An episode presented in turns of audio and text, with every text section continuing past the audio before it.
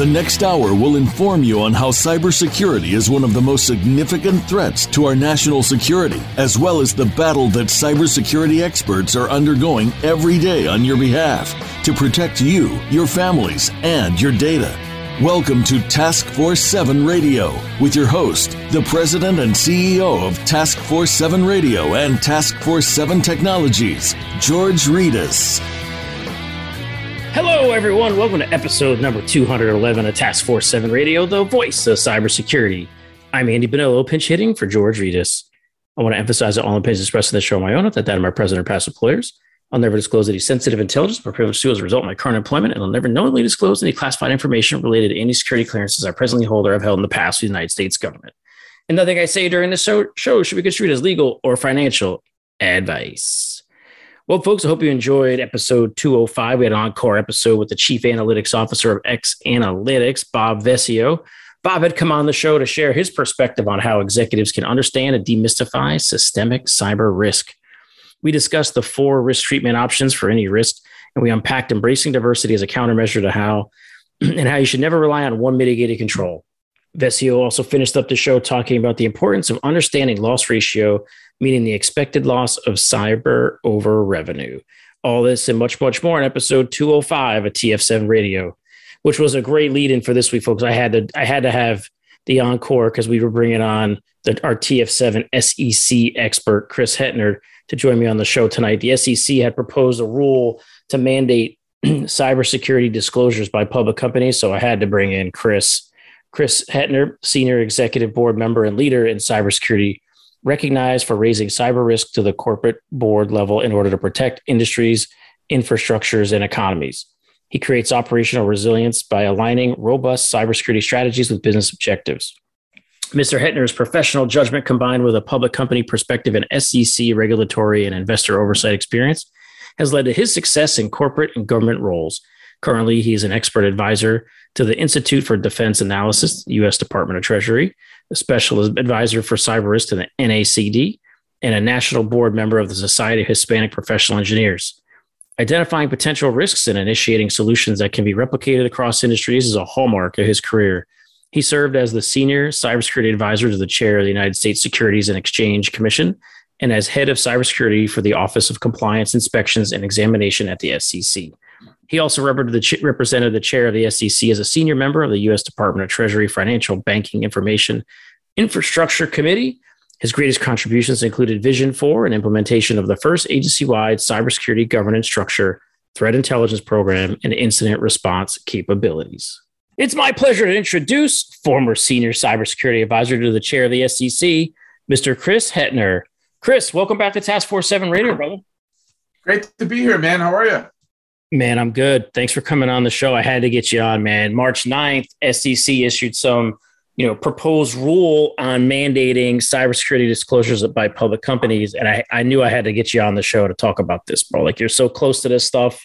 You know, you're working on some really cool, innovative stuff uh, in the startup world. And I mean, I just had to get you back on. So I appreciate you taking the time. No, ha- happy to be here, man. All right, so let's let's dive in, man. So what, what is this? What's this proposed rule mean you know, for for public companies? Like, what what can they expect? Yeah, so just to just to back up a bit, you know, 2018 when I was in the chair's office uh, serving under Jay Clayton, we had issued a, a guidance, um, interpretive guidance that was adopted by the entire the commission, and essentially it's organized by how do you disclose incidents based on materialities and expectation on timelines and then how do you treat cyber risk in such a way that it's integrated as part of your enterprise risk management program? So, uh, you know, obviously cyber involves uh, headline grabbing ransomware attacks on U.S. infrastructures. Americans have grown, including the um, you know investor community, the lack of transparency from corporations, and you know just to reiterate uh, what the new chair Gensler stated, investors want to know more, right? Um, and and so they realize this is a growing risk. It has balance sheet implications. It's uh, impacting the company's um, ability to grow, creates more systemic risk. So really, this is about you know some some core principles that uh, set the foundation for transparency.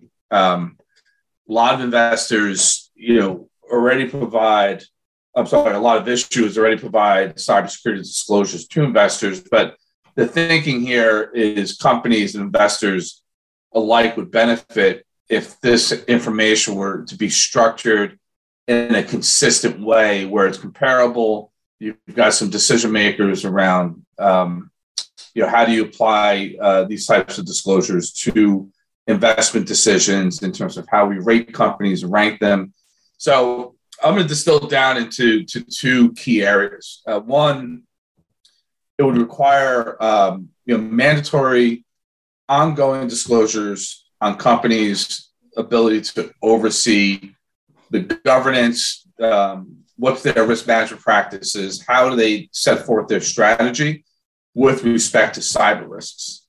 And and this is very much you know an integration pull through of the cybersecurity program into the enterprise risk management organization, which touches upon you know multiple uh, components, everything from you know legal compliance to public relations to tr- traditional risk management, finance, and and so this level of integration would allow investors to assess these risks more effectively because you know, the investor community is very sophisticated. They're not traditionally not technology uh, specialists. Um, they view this through the lens of true enterprise risk management, true financial exposure.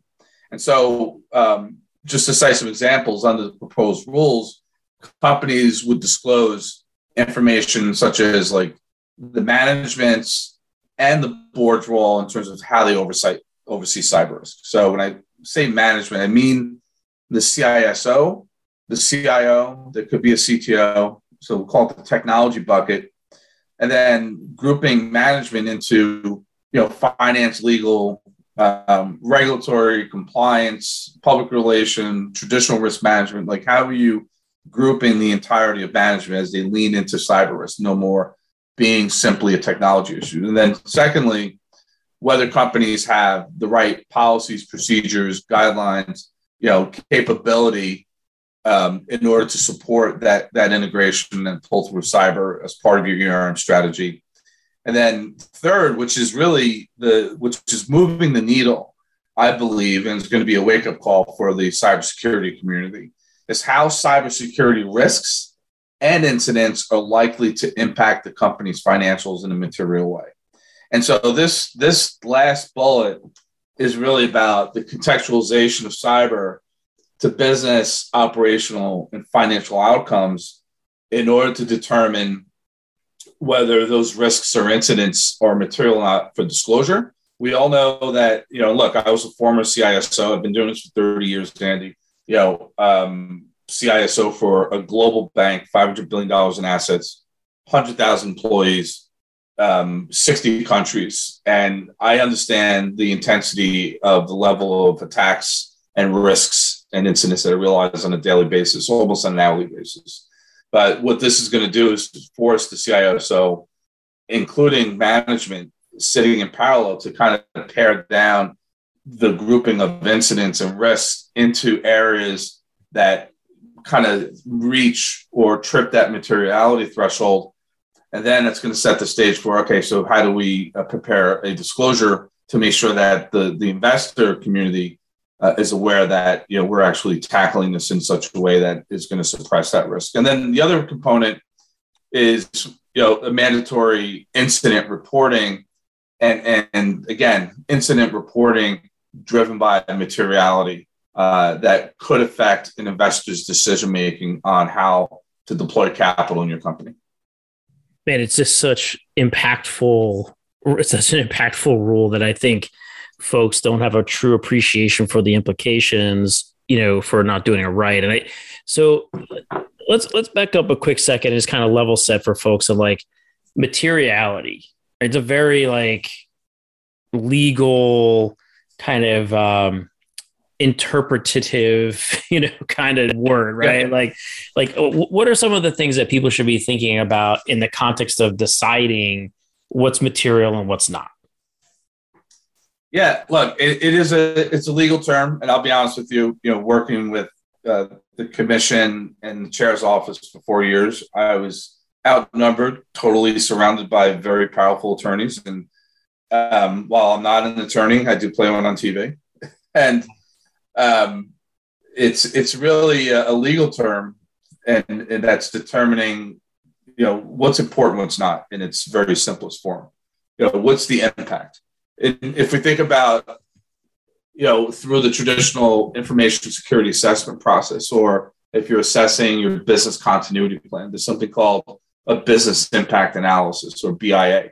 I mean, this is you know tried and true, deployed as part of a traditional information risk management program. And at its core, materiality is really uh, wrapped around that BIA type of process. So it's taking those uh, risks and incidents. And by the way, there is a distinction, right, between a risk and an incident. Risk is, hey, we've got you know some some hygiene issue, we have some uh, potential exposures that can be exploited that need to be addressed, and then the incident uh, obviously is an event that occurred and now we've got to do something about it, whether it's you know, you know containing, suppressing, um, responding. And so when you group those two together and you think about materiality, um, you almost want to think through the balance sheet implication associated with those types of events, uh, whether it's a risk or incident. And the more advanced companies, and I've seen this kind of born through the risk transfer markets and the in the risk traditional risk management community, is the way you, you, you derive that materiality. You look at scenarios that are specific to your business, uh, such as intellectual property theft, uh, business interruption, you know, loss of customer data, um, misappropriation of data, misappropriation of services, uh, misappropriation of funds. So very specific, concrete loss categories that are paired through the risk transfer markets and if you take those incidents and and you know those risks and you run them through that analysis, the output should be some level of balance sheet, economic, financial, and operational exposure used in business terms. And then you have to decide as a company, uh, including your board of directors, as to w- what risks and incidents are acceptable. Uh, how much of this can you transfer off of your balance sheet using some type of insurance policy or mechanism. And then in the balance of it is okay, so how are we going to manage them? I've seen some companies tackle this in you know percentage of revenue um, or um, a percentage of market share. Um, there are certain you know uh, incidents and risks that are just always material because it's so central to the core of that company. Like when I was advising the U.S. Treasury on financial market resiliency, you know, we viewed the financial market utilities that support the system as a whole. You know, these companies, these firms would move, clear and settle, you know, four to six trillion dollars a day. You know, any type of integrity attack on those platforms were considered material. So you you got to bring it back to your business perspective. And by the way, it's not up to the CISO to decide that. It's up, you know, the decision point on that is made from the board of directors and the C-suite, including the CEO, CFO, you know, the risk officer, general counsel. Yeah, and that works in calibration with the CISO to go deploy uh, the specific controls and investments. Yeah, man, I think that's a really great point, right? So it, it, it puts the CISO in a very interesting place, right? Where like you know they need to be the the gatherer and of an understander of facts and be able to present those facts, you know, for this materiality to be you know decided it also puts them in a very interesting spot in the sense that we also want the CISO to be an actual C level executive making business decisions and being a part of that conversation. So it puts the CISO in this like very tactical position and also very kind of executive position where they've got to be able to sit and wear both hats, right? They got to oversee the IR, make sure their people are doing that, get them the right data, and then flip it around and say, okay, is this really material to our business and be a part of that conversation in a almost independent way, uh, which puts them in a really interesting place. So it's I find this topic extremely fascinating uh, because we're putting a lot on our CISOs, and you know I, I'm we want to get them educated to be be armed and ready for to deal with this stuff because there's so much to it, and uh, man, you know it could really put them in a bad spot. Completely agree. I mean, look, I you know been in the space for for some time now. You know, early on in my career as a network security engineer, in the you know deep inner workings of, of running and building data centers and working in the financial services sector here in, in New York. And you know, I appreciate um, the tactical competency that's required uh, to defend, and and it's it is going to be um, a bit of a stretch for some CISOs, uh, maybe maybe more than some, because they're placed in a position where they're constantly putting out fires, um, very tactical in nature. in some cases, the uh, the CISO is just you know born through the technology structure organizationally, and they're they're uh, they feel comfortable in that space. So everything is viewed through that you know that nail is is treated with a technology hammer, and this is going to require a bit of a pivot to make sure that you're open and receptive to you know new ideas and ensuring that you have a full understanding of the whole of the business. Um, you know, I've met with some CISOs that you know that have an advanced understanding of the company, their position, the marketplace, you know how they make money, how they preserve profits, what they're delivering to shareholders, and they align, calibrate their program accordingly.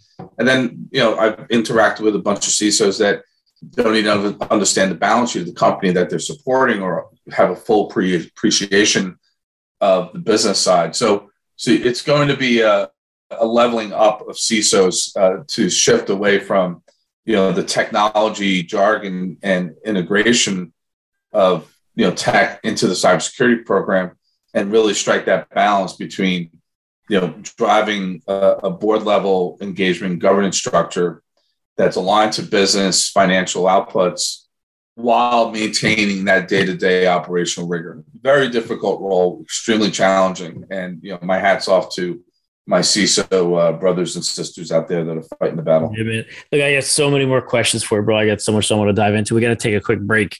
So, hey, if you're a social media junkie, don't forget to follow TF7 Radio on your favorite social media platform. Follow us on Twitter, LinkedIn, Facebook, and Instagram, searching at TF7 Radio, and you'll be connected to the extended TF7 family on your favorite social media platform. For inquiries regarding sponsoring the show or suggestions for topics or guests, please email George directly at george.rettas at tf7radio.com. That's george.rettas at tf7. That's the number seven, folks, radio.com. We're going to pause for some quick messages from our sponsors and we'll be right back with former senior cybersecurity advisor to the SEC chair, Chris Hetner. So, whatever you do, don't go away. You're listening to Task Force 7 Radio, the voice of cybersecurity.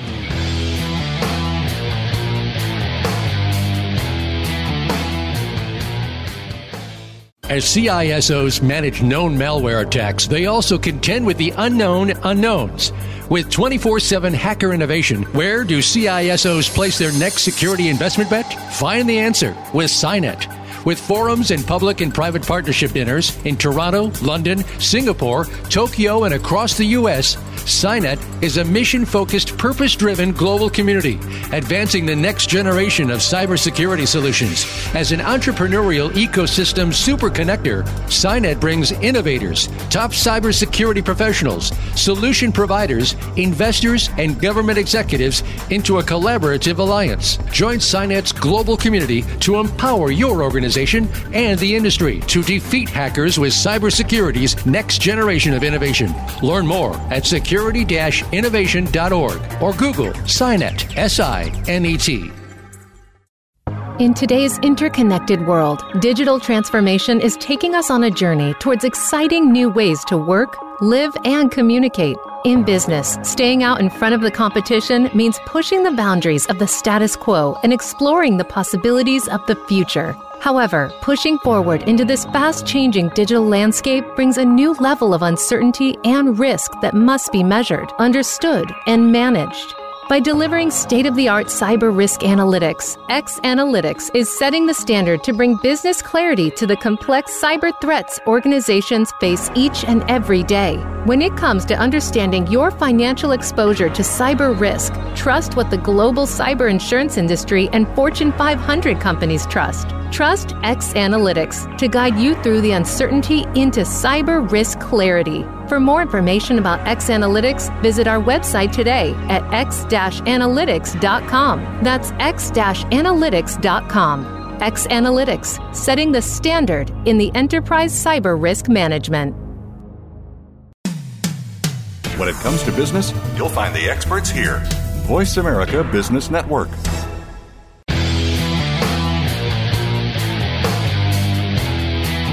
You're listening to Task Force 7 Radio with George Rettas. If you'd like to find out more about our program, please visit the website at taskforce7radio.com. Again, that's Task Force 7 with the number 7 radio.com. Now, back to this week's show. Here again is your host, George Rettas. Welcome back to Task Force 7 Radio, the voice of cybersecurity. We're back with former senior cybersecurity advisor to the chair of the SEC, Mr. Chris Hetner. Well, Chris, you know, like I, I find this fascinating. So I think our audience like just loves this stuff because it's blending, you know, the tech and non-tech, but really talking about significant business issues that uh, we got to solve for. And you know, there, there's I'd love to get your perspective on you know the gaps that exist in companies. And I, I, I feel like i've made a career and that's one of the reasons why we do the show is to translate and sit between the data center and the boardroom right? Because it's like there's two different types of personalities there sometimes and they don't all speak the same language. So we're trying to bridge that gap. You mentioned contextualization you know in the first segment. And i'd love to get your your take on like what does that mean? And how does that help bridge the gap between we'll say the data center and the boardroom? Yeah it's it's a uh, it's a great point and, it, it, does represent a fairly wide and broad reach between the data center and the boardroom. I mean look i started my career in the data center and now you know we're largely operating in the boardroom. Yeah. And so you know i you know i think the there needs to be an appreciation for the day-to-day hand-to-hand combat that exists um, in the the security operations center, um, boots on the ground security engineering, whether it be you know deployment of um, you know controls, deployment of defenses, you know secure hardening uh, as you deploy you know uh, systems to the production network, network segmentation, you know use of endpoint uh, encryption, and and and you know the, make sure that you have sufficient monitoring in place um, to see where you have potential anomalous activity on the network or anomalous logins. Um, all that is absolutely critical and basic to the security operations. I call that, you know, the foundation of security 101.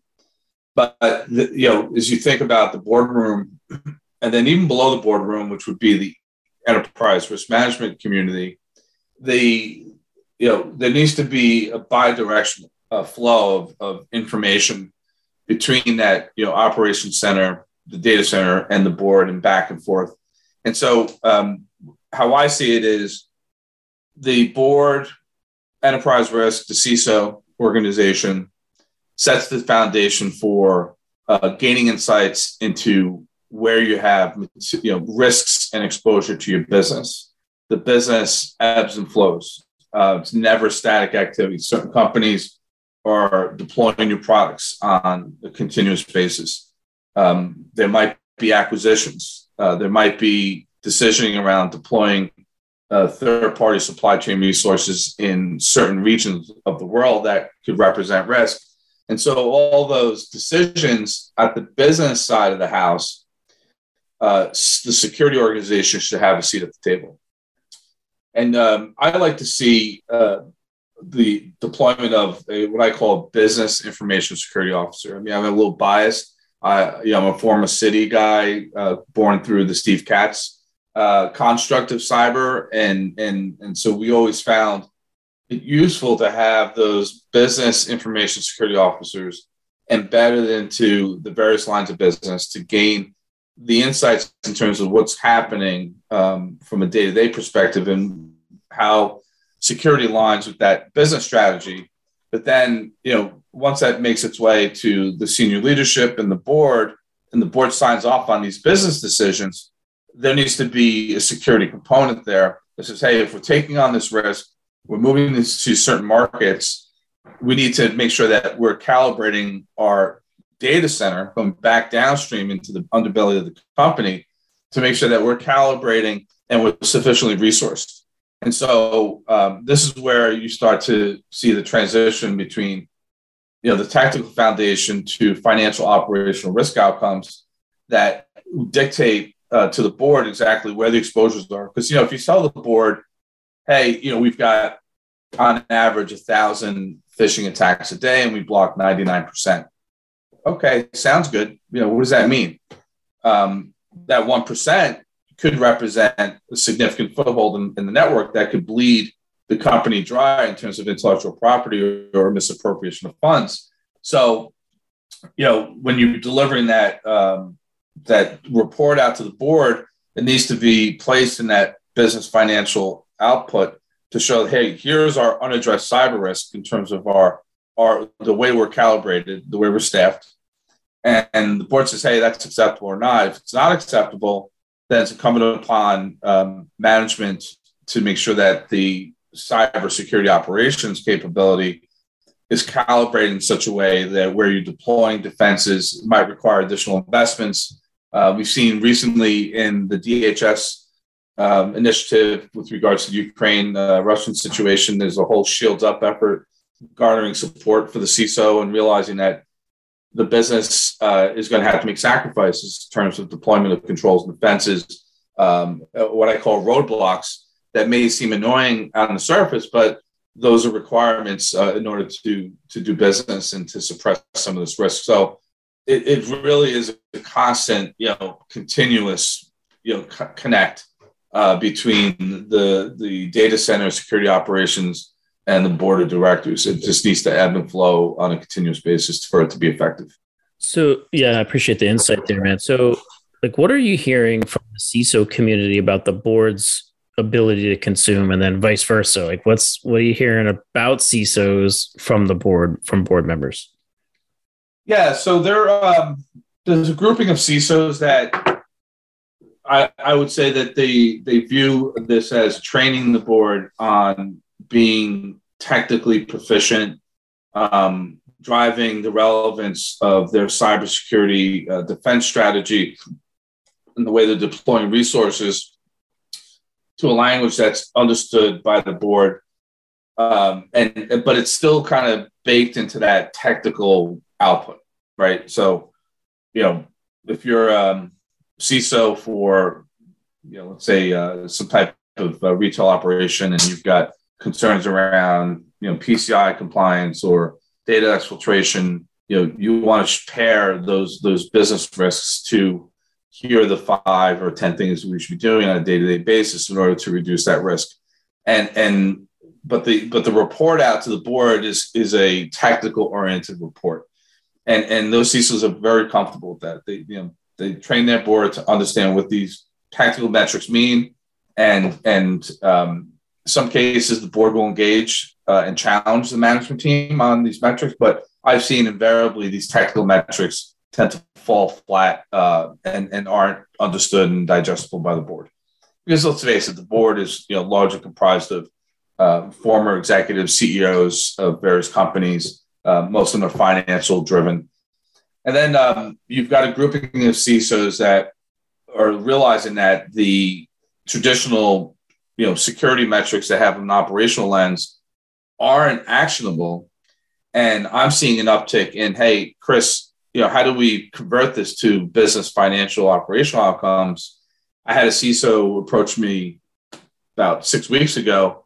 He spent half a million dollars on the nist cybersecurity assessment. He presented it to a ceo before it went to the board that he reports to the CEO said, I don't understand any of this. What does this mean? 2.0, 2.5 maturity. I assume going to five is best, but can we get there? What's the investment required? How much capital are we deploying? What does this mean in terms of the suppression of business risk?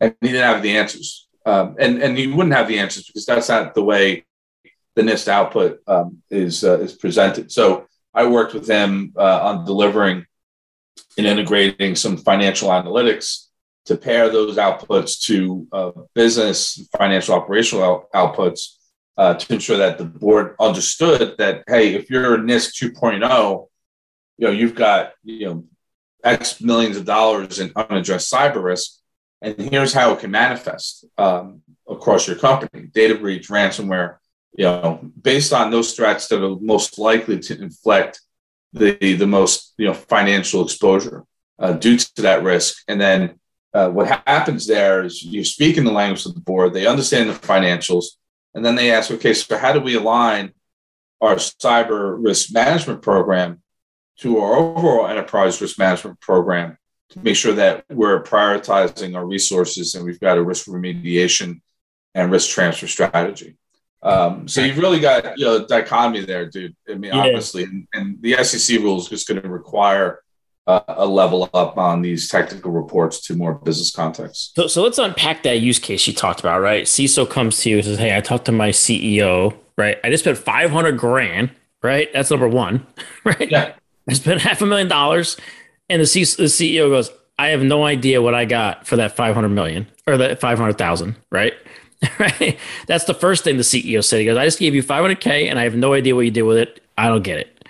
And what was the value? Number two, presumably that board meeting is in less than a week or two if you're having that conversation with the CEO. So knowing that, you know, that you got a week before the, you know, or so before the material got to be finalized, they go to the they go to the board for them to read it ahead of time. So let's say that that meeting took place two me two weeks before the board meeting, right? Like what's yeah. his name? So you're telling me that you went to them and helped him translate CSF into something that the board could consume and uh, we'll say well give you the till full two weeks right? Walk me through like how you kind of save this guy or girl right? Like yeah that- look and, and, that's just one example. I, am seeing an uptick in this uh, by the way Andy you know and we're seeing companies just deploy you know millions of dollars on these technical oriented security assessments that aren't digestible. And and so, you know, and look, that's this that's interaction with the CISO. I'm seeing at the board level, you know, I represent the NACD community as well as working with the SEC on these matters. I mean, we've got at the NACD a portfolio of about 25,000 corporate directors. Our fairly consistent survey that we issue in terms of how, how well do you understand and and can action the metrics that are being delivered to uh, to the board. Seventy to seventy five percent come back with we don't we don't understand what's being delivered. You know, this is none of it makes sense to us. We just either hire a technical expert or we just sit there and support the CISO the best we can. So this represents a major disconnect. Um, but honestly, you know, again, working with the commission uh, three and a half years ago, I worked very closely with the Division of Economics um, within the SEC. Uh, we looked at data related to insurance, uh, how the industry is uh, modeling and calibrating cyber risk to using more of an actuarial approach, and no different than any other you know treatment of um, a risk, whether it be fire, suppression, or or flood insurance or automobile insurance there's data that supports loss activity. There's data that support um, what's kind of worked, what's not in terms of prevention, um, and and you can pull this together and realizing cyber doesn't have the luxury of 100 years worth of data, but you know there's probably a good 10 to 12 years worth of richness within the risk transfer markets. And basically, what you're doing is you're applying an analytic um, that is able to quickly and efficiently um, convert the very technical metrics to you know using um, various properties number one you're looking at threat and that threat most material to your business and it requires a business profile so a healthcare company is going to look at that different than a, than a bank it's going to look at different than a manufacturer retailer you start to look at impact um, we look at uh, inherent risk value what's what's the value of this asset, regardless of whether it, it's been impacted by a cyber event.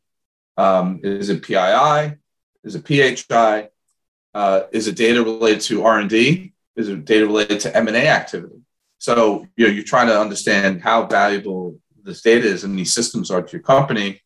How well you're deploying your control. So this is where the NIST assessment comes into play. Where hey, you know if you're NIST 3.0 um, you know, you want to go to 3.5, I can assess your effectiveness based on that calibrated, you know, categorization of 3.0. And I know that to go to 3.5, you're going to have to level up, you know, whether it be five or six or 10 steps. And then you start to look at uh, how much would it take in terms of capital deployment in order to uh, deploy, you know, in order to manage up that that capability.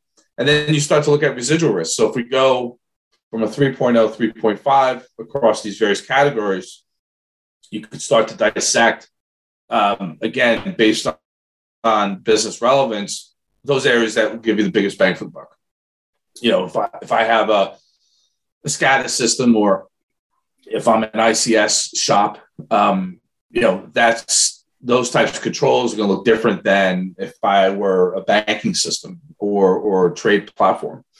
And then you start to pare down those loss categories and what if uh, scenarios. And the scenarios uh, really drive out, you know, how much loss you're going to incur. So there are advancements in analytics that uh, can really help you drive that integration in an efficient way using uh, an approach and data set that's uh, leveraged by the risk transfer markets. Yeah, I love it. So, so how did it play out for that CISO man that came to you? Like, how, how did you know? What was the, you know, they went to the board and they go, Whew, "This is different." Like, what was the feedback you got? It's an out. It's an output that's understood. Um, it was done very efficiently.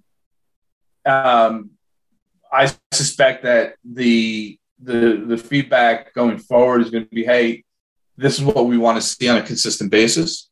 I've already seen that with several CISOs that I work with uh, through my uh, advisory community, where they've had the traditional technical metric. Now, what they're seeing as a benefit is they have more board engagement.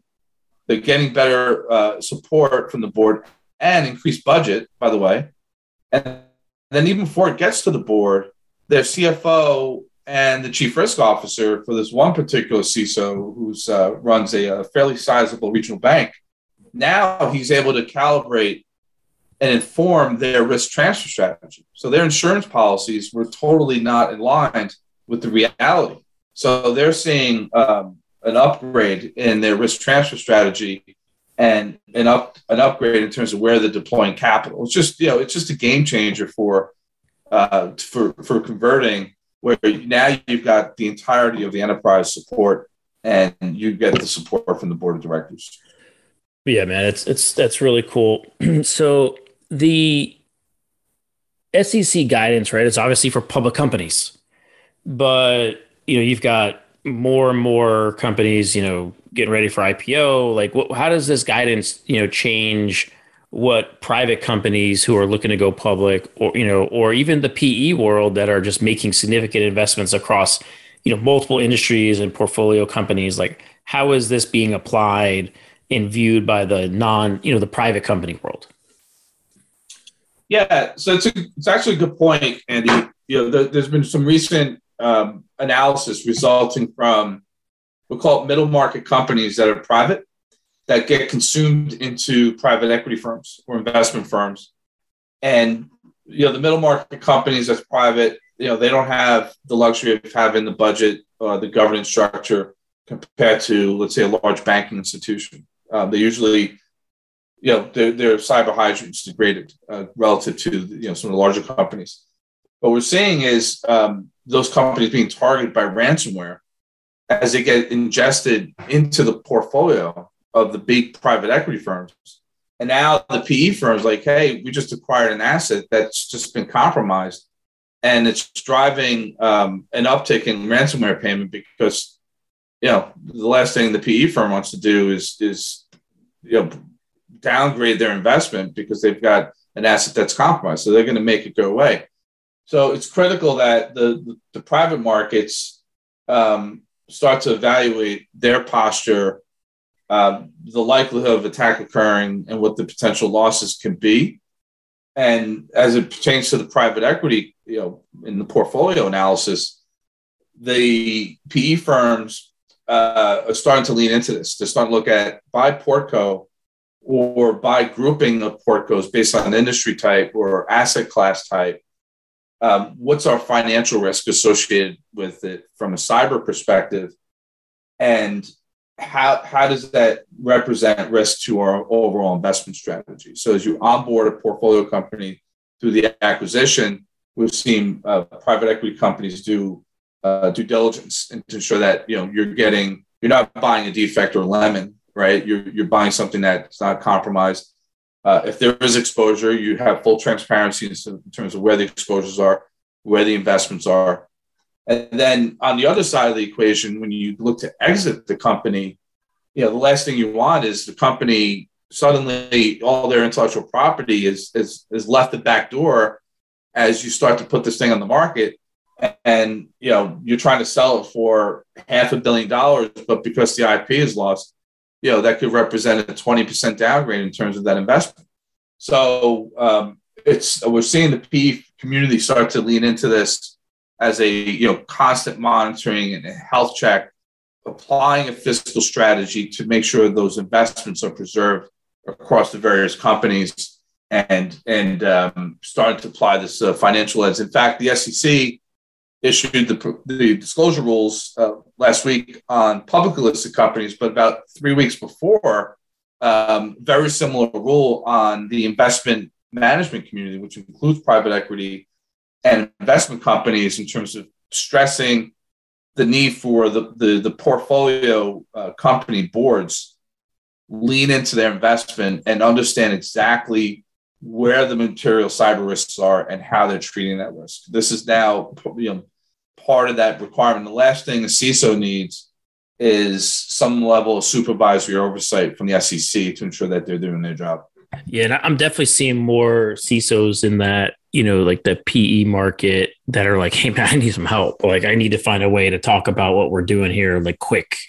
like it's definitely a real thing that folks are struggling with because they got to get into that meeting and they don't have an answer. And uh, man, it's a that's an uncomfortable place to be. And you're hearing, I'm hearing folks, you know, some companies are cycling through CISOs, you know, annually, right? Because they just can't get the right fit because they can't get the the language to be the same. Like they're just struggling. And so uh, this is going to continue, man. We got to get ahead of it somehow. So um, look, I, I can't wait. I got a couple more things I got to dive into with this in the next segment, but I got to take another break.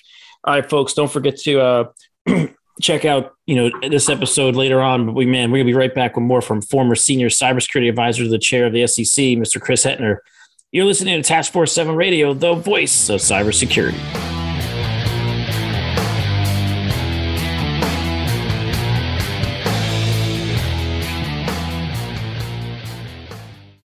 In today's interconnected world, digital transformation is taking us on a journey towards exciting new ways to work, live, and communicate. In business, staying out in front of the competition means pushing the boundaries of the status quo and exploring the possibilities of the future.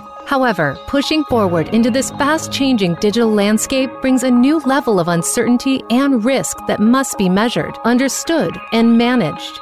By delivering state of the art cyber risk analytics, X Analytics is setting the standard to bring business clarity to the complex cyber threats organizations face each and every day. When it comes to understanding your financial exposure to cyber risk, trust what the global cyber insurance industry and Fortune 500 companies trust. Trust X Analytics to guide you through the uncertainty into cyber risk clarity. For more information about X Analytics, visit our website today at x-analytics.com. That's x-analytics.com. X Analytics, setting the standard in the enterprise cyber risk management. As CISOs manage known malware attacks, they also contend with the unknown unknowns. With 24 7 hacker innovation, where do CISOs place their next security investment bet? Find the answer with SINET. With forums and public and private partnership dinners in Toronto, London, Singapore, Tokyo, and across the U.S., SINET is a mission focused, purpose driven global community, advancing the next generation of cybersecurity solutions. As an entrepreneurial ecosystem super connector, brings innovators, top cybersecurity professionals, solution providers, investors, and government executives into a collaborative alliance. Join SINET's global community to empower your organization and the industry to defeat hackers with cybersecurity's next generation of innovation. Learn more at security innovation.org or Google SINET, S I N E T. When it comes to business, you'll find the experts here. Voice America Business Network.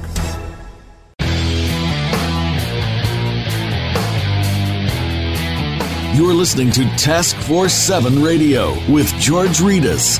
If you'd like to find out more about our program, please visit the website at taskforce7radio.com Again, that's Task Force 7 with the number 7 radio.com.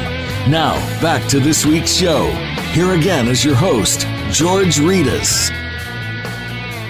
Welcome back to Task Force 7 Radio, the voice of cybersecurity. We're back with former senior cybersecurity advisor to the chair of the SEC, Mr. Chris Hetner.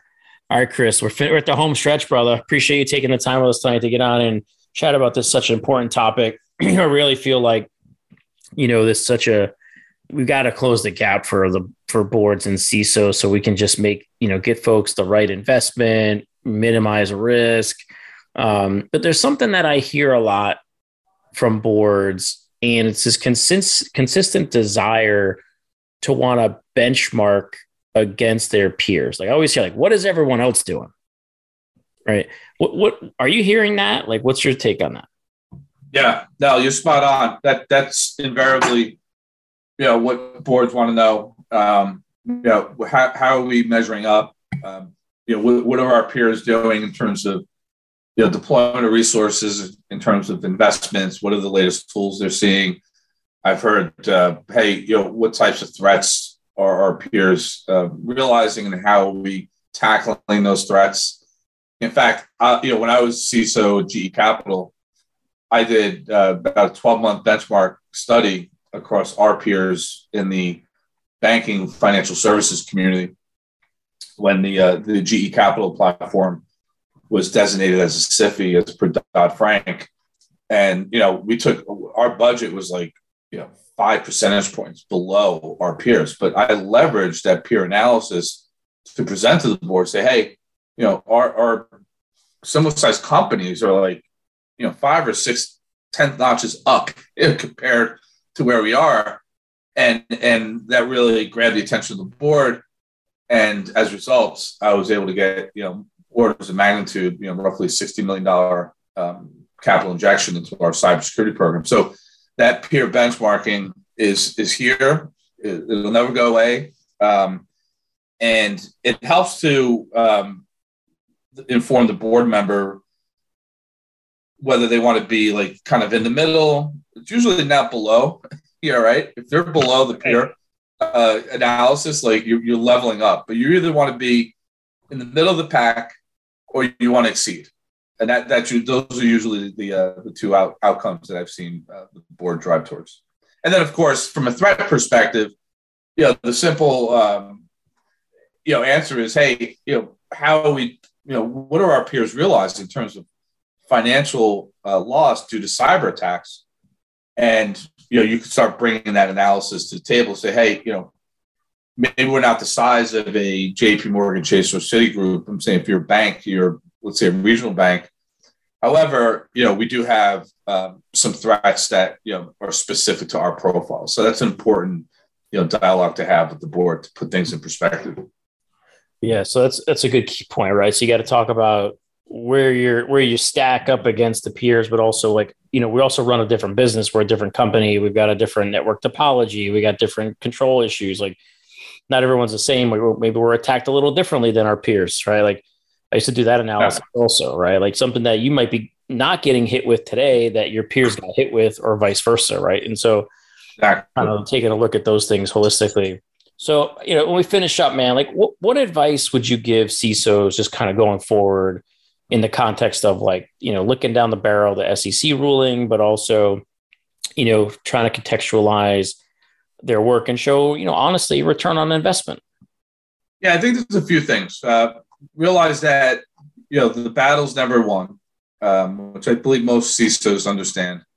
Um, the use of fear, uncertainty, doubt um, is never uh, a positive uh, out- outcome. Although you know, there should be a level set of where you are from, from an investment perspective, from a cultural standpoint, and, and you know, and from a maturity standpoint, relative to your ability to tackle uh, and suppress cyber risk. Um, and and so you've got to be kind of like you know internally realistic. Look at yourself. Look at where you're aligned to organizationally.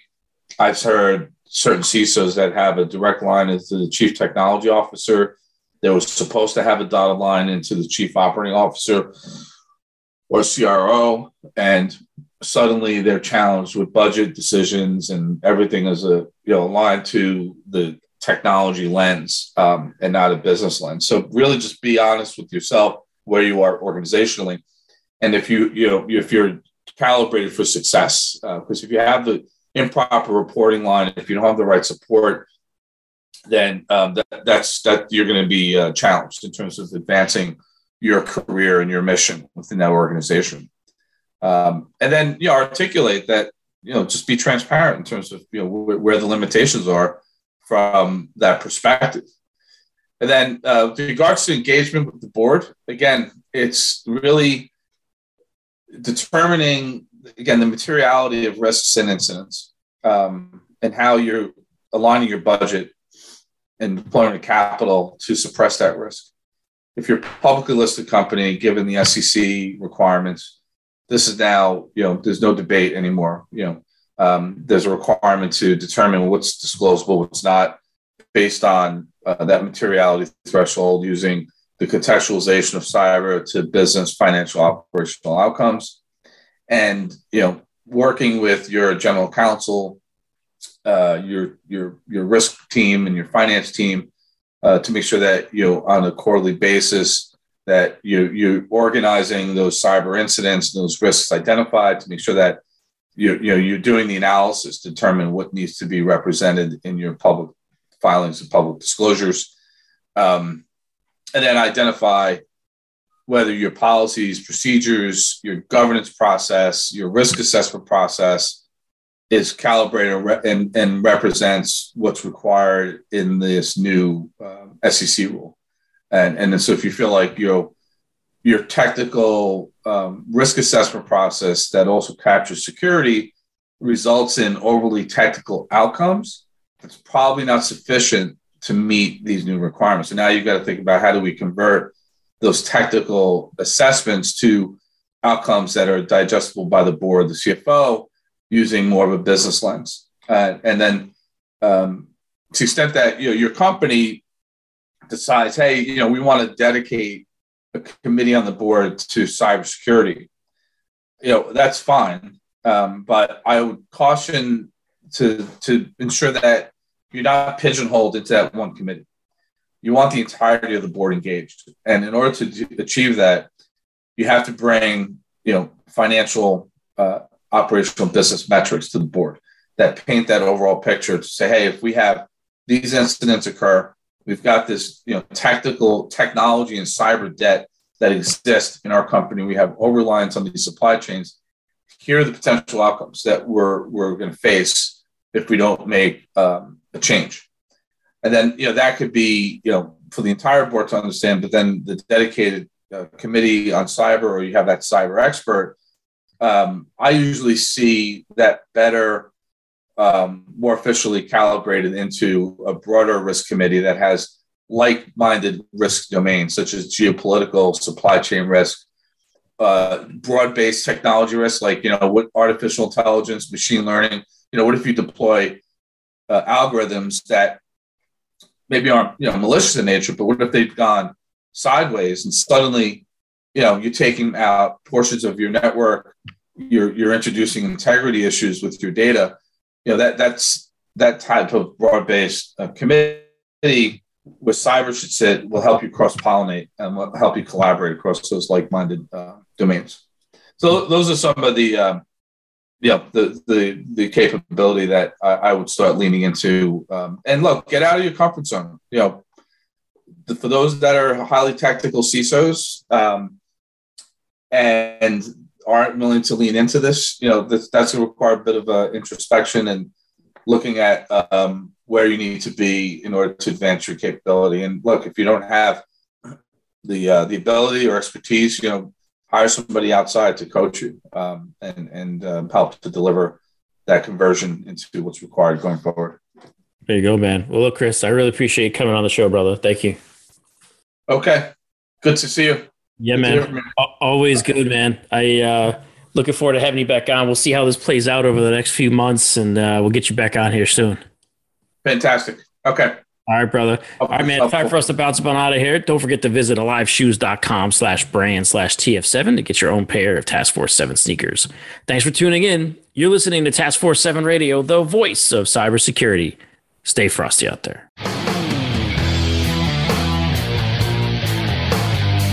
Thank you for tuning in this week to Task Force 7 Radio.